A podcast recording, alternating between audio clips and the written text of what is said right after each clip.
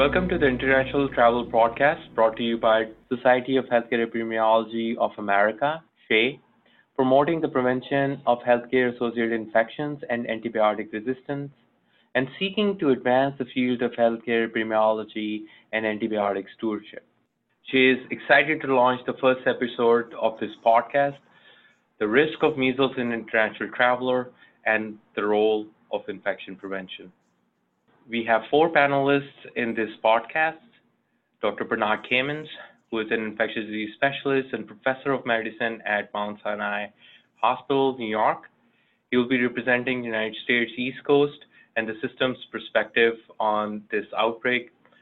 We have Dr. Jane Zucker, an infectious disease specialist who is the Assistant Commissioner for Immunization Program at New York City Health Department. She will be addressing special populations. Dr. Sotirios Tsiodras, a professor of medicine and infectious disease at Kapodistrian University of Athens. He will be giving us European perspective.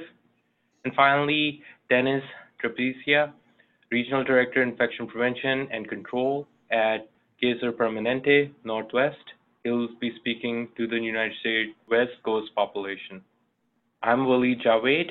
I'm a hospital epidemiologist at Mount Sinai downtown. I'll serve as your moderator. With this, we'll get started with the following questions. So, Dr. Zucker, can you give us a brief uh, overview of impact of measles outbreak in the U.S.?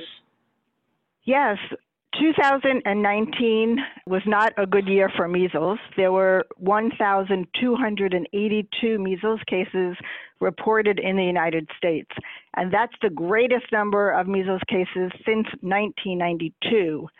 31 states were affected by the increase in measles, which means for those of us in the United States, really everybody is vulnerable and healthcare facilities across the country really need to be prepared.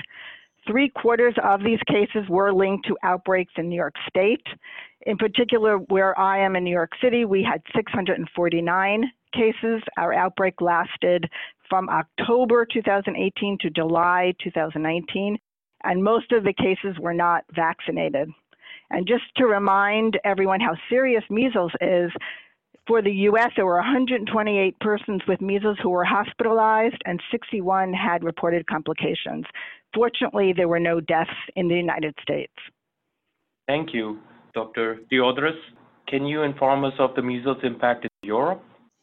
Yes, I would like to say that in December 2019, the World Health Organization announced that a disease that we were thought was almost eliminated around the world came back and by November 2019, cases had tripled compared with the same period in the previous years, with the most cases recorded worldwide since 2006. And apparently, more than 140,000 related deaths attributed to measles happened over the last couple of years. As far as Europe goes, over the last year, 30 member states of the European Union reported more than 13,000 cases of measles, 79% of which were laboratory confirmed, no countries amazingly reported zero cases during this 12 month period. The highest number of cases were reported by France, Romania, Italy, Poland, and Bulgaria. Notification rates per million population were above the European Union average of 26 for 11 countries. And uh, I have to say here that the number of measles cases reported to the European surveillance system may be an underestimation in certain countries, since uh, there have been delays in case-based reporting. For some of the countries, uh, the numbers are not close to the real numbers recorded or reported by the European authorities. Infants and young children were the most vulnerable population and at the highest risk for death in Europe. However, the disease affected uh, great percentages of people aged 15 years or older, depending on the vaccination situation in the country. And I have to say that in the European region overall, more than 100,000 children and adults were infected with measles in 2019. Thank you. Question for Dr. Camins and Mr. Trapezia. How was this outbreak managed from the health system perspective? And how did you prevent the exposures in your facility and how can we best prepare for an outbreak from infection prevention perspective? This outbreak was successfully managed through a cooperation between the healthcare systems within the New York metropolitan area as well as the public health agencies, such as the New York Department of Health and Mental Hygiene, the New York State Department of Health, and the Greater New York Hospital Association. Public health officials from the outset were very forthcoming with the number of cases diagnosed, the number of exposures they were tracking, and the areas that were heavily affected by this outbreak. Educational materials geared to providers as well as patients and parents were very much available through the websites of the public health agencies. There was also cooperation among the healthcare systems within the area. Healthcare systems that saw the most cases shared their best practices and experiences on how to prevent further exposures and prevent new cases from occurring. There was also sharing of signs and education materials as needed. In order to control this outbreak, constant communication was essential. We conducted several telephone conferences attended by managers and supervisors who ran the ambulatory sites as well as inpatient units. This allowed them a forum to ask questions and to troubleshoot any issues that arose from implementing this action plan. We were able to promote the use of the infectious diseases screening tool, which was already in place years prior to this measles outbreak. Thank you, Mr. Trapezia. So, in our institution, infection prevention took the lead in working with multiple departments to ensure that we were ready for this potential influx of patients. We tried to establish ourselves as the single source of truth to prevent confusion among staff.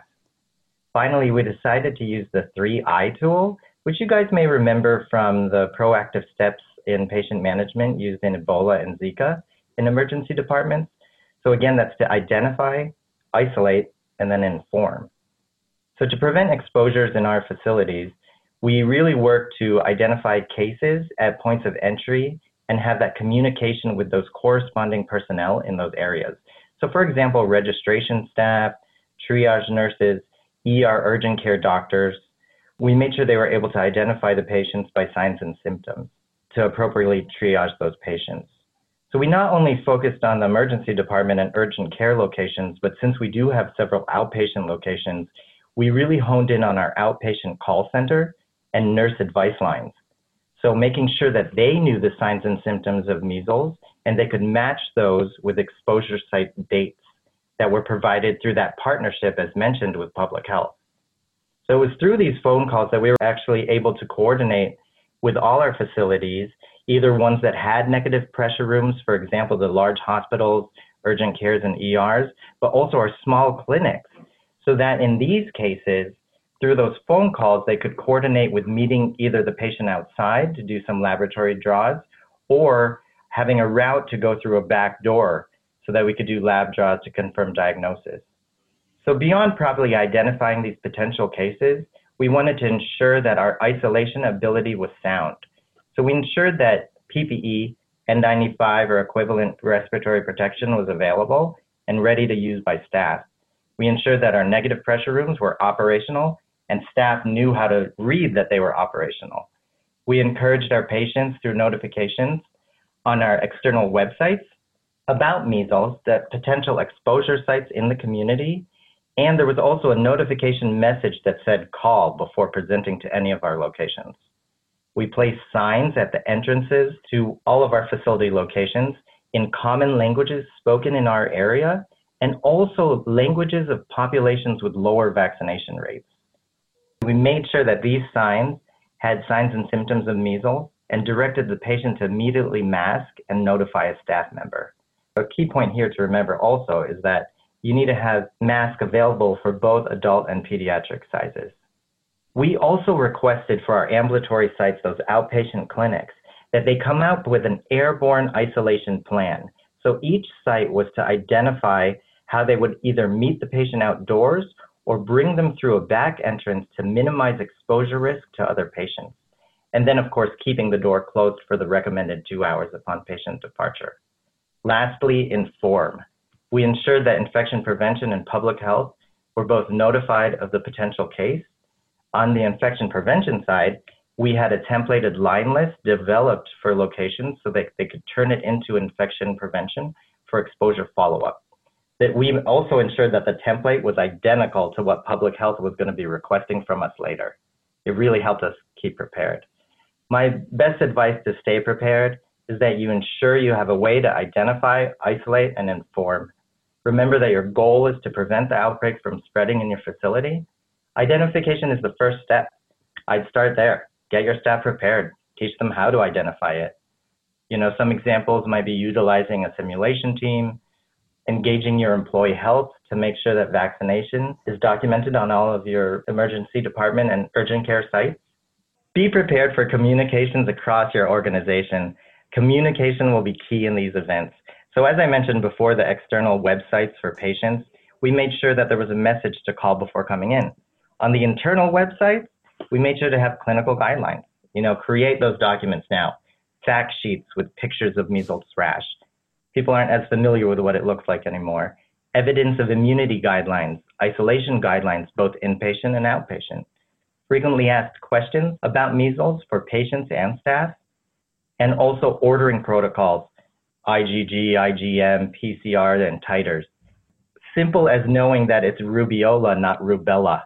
Post exposure prophylaxis order sets, nurse standing orders for vaccinations, signage with translations, list of measles exposure sites, and finally links and phone numbers to those important community public health departments. And also, of course, your internal contacts. Dr. Camins, can you answer what is the relationship between medical facilities and the public health? I think the relationship between medical facilities and public health is very important. One of the innovative ways uh, screening patients actually occurred when our public health agencies gave us the zip codes where most of the cases were occurring. What happened was we partnered then with our IT experts then we would screen patients based on their zip codes and actually would have a best practice alert when these patients showed up in our urgent care facilities or our ER that would then warn the care provider that this person was from a high risk area. And we would not have been able to do that if our public health partners did not provide us the zip codes of the high risk areas within the region. Thank you, Dr. Tsiodras and Dr. Zucker. How does it affect how we deal with international travelers from public health and from perspective of hospital and outpatient facilities? The most important thing from a U.S. perspective is for people who are traveling overseas to know that they should know what their measles immunity status is before they're traveling. What we find is if people are going on an international trip, let's say they're going to Africa for a safari, people will regularly ask about what medication they need to take, do they need any vaccines, but they wouldn't necessarily think about that for a European vacation. As we've heard, there's a lot of measles in Europe. And so it is critical that all travelers, regardless of where they're going, make sure that they're immune to measles, and that would be done through vaccination. That would mean two doses of a measles vaccine if people have proof of immunity through serology. Children can get an early extra dose of MMR if they've only had one dose. And the other recommendation is that children who are 6 to 11 months of age should receive an extra early dose of vaccine prior to international travel. I will add that for returning travelers and also for international travelers who are coming into the US, Travel history is really critical when you're evaluating an ill patient and certainly someone who has a clinical disease that presents, you know, with symptoms that are compatible with measles. I think what's very important is early detection and management in uh, returning travelers, and measles, as Dr. Zucker suggested, should be considered in the differential of patients, regardless of their age. I have to emphasize on that in the country visited, especially in the presence of fever, flu-like symptoms, and a rash. The imported case is defined as a traveler or visitor exposed to measles outside their country during the 7 to 23 day period prior to rash onset. if this is supported by epi or virological evidence. For cases that were outside the country for only part of this uh, 7 to 23 day period prior to the onset of rash, uh, we have to investigate whether the exposure to another measles case likely occurred outside or within the country to determine the source of infection and whether the case can be considered imported. And I have to remind here that imported cases are defined by the place where the case was infected, not the country or residence of origin of the case. With regards to Europe, importation status was reported by 30 countries, and uh, 4% of our cases in Europe were considered to be import related. Now, uh, when we talk about the origin of imported cases, this varied significantly by country. And this reflects historical links or tourist behavior. But overall, most of the European Union importations came from the European Union, followed by the wider European region. While we continue to have endemic countries and such a mobile population within the bloc, then achieving elimination will not be possible. The current approach to measuring elimination on a country-wide basis, it doesn't support the achievement of a regional elimination goal. I believe this is in contrast with what happened in the Americas, where the emphasis was placed on supporting other countries so that as regional elimination could be achieved. In Europe, measles continues to spread because vaccination coverage is suboptimal. Sustained coverage of at least 95% with two doses of the vaccine at all subnational levels is recommended. However, the latest WHO UNICEF data estimates that only five European Union countries, and namely Hungary, Malta, Portugal, Slovakia, and Sweden, have reported at least 95% vaccination coverage for both the first and second doses in 2018. If the elimination goal is to be reached, many countries need to make sustained improvements in the coverage of their routine childhood immunization programs and also close immunity gaps in adolescents and adults who have missed vaccination opportunities in the past. I think right now there is a high risk of continued widespread circulation in Europe. It's considered a serious cross-border threat to the health in the European Union, even though most states are deemed to have interrupted endemic transmission. And re-establishment of transmission is possible when vaccination coverage is suboptimal. And I will finish with a number. According to the International Air Transport Association, 422 million people, international travelers, traveled within the European Union in 2017, and that was the number of flight passengers alone. This number does not account for other means of transportation. You can imagine with this huge mobility and with uh, the disease being endemic in several countries in Europe, there's a high likelihood of transmission through travel, and a supplementary dose of the vaccine has to be considered as well as checking and updating vaccination. This should be routine practice during any travel medicine consultation. Thank you. Mr. Trapeza, can you tell us about the impact on special populations like immunocompromised pregnant women? What did you specifically do? How did you manage those special populations? Well, these special populations should know their vaccination status to begin with. And now is a better time than any for them to identify what vaccinations they're requiring and whether it be for you or your patients. Also, identifying what vaccinations our patients may not have and being able to help them complete those. So, measles infection during pregnancy can definitely be associated with increased maternal and fetal complications, as well as an increased risk of preterm labor and delivery. Being up to date on your vaccinations prior to pregnancy is very important, not only for your protection, but also to potentially offer protection to the baby during the first few months of life. This is especially important since baby will not get their first MMR until one year of life based on CDC immunization schedule. It's also important to note that for post-exposure prophylaxis, the MMR is contraindicated for special populations like pregnancy. In these cases, immune globulin is an option, and it should always be prioritized to those who are pregnant, under six months of age, and immunocompromised. Remember, it's also important to ensure that immunoglobulin is available at the locations where you're going to send the patients to report for post-exposure prophylaxis. Lastly, MMR can be given postpartum, and it is safe to breastfeed after receiving the vaccination. If possible, these special populations that we've discussed should avoid contact with those diagnosed with measles. Dr. Zucker, can you talk about healthcare worker vaccination and proof of immunity to measles? We keep on getting these questions about the third dose of MMR, or is it even relevant? And then, is there any time when an additional measles vaccine would not be helpful or would be helpful? So, the guidance in the United States, and that's the guidance is from the Advisory Committee on Immunization Practices, is that all persons who work in health facilities, and just to emphasize, this is more than just the medical providers, it includes the janitors, receptionists, the people who are working in food service, that everybody should have presumptive evidence of immunity to measles. And in the United States, there are some states that actually do have this requirement that healthcare workers be vaccinated and have proof of vaccination. What we mean by proof of immunity is written documentation of two doses of a measles containing vaccine that would be a live measles containing vaccine. In the US, this would be given as measles, mumps, rubella, or the MMR vaccine. The two doses should be given 28 days apart. It can also be laboratory evidence of immunity, which would be serologic evidence through IgG antibodies. A person can also have laboratory evidence of prior disease, and we do consider people with birth before 1957 as having presumptive immunity in the United States.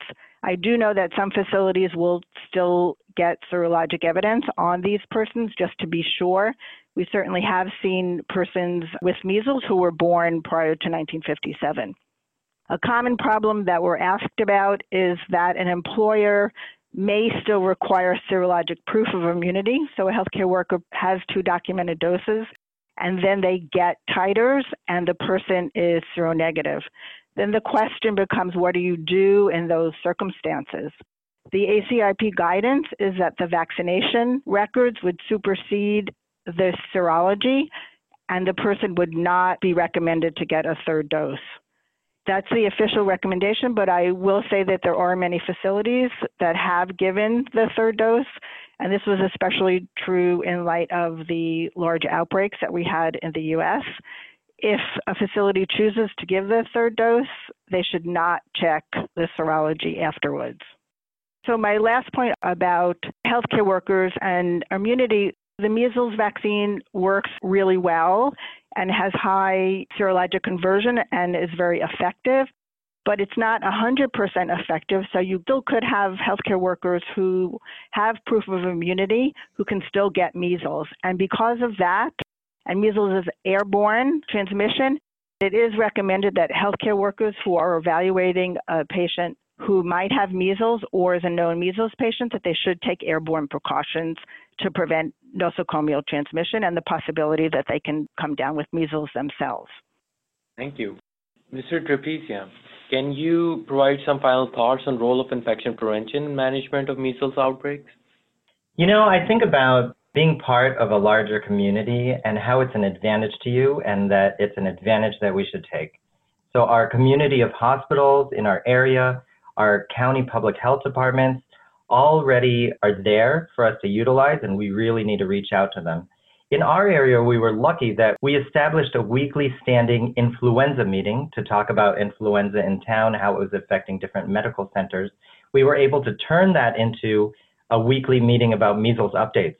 What was happening, what was working for different institutions, and what tips could you provide to other institutions that you'd like to share?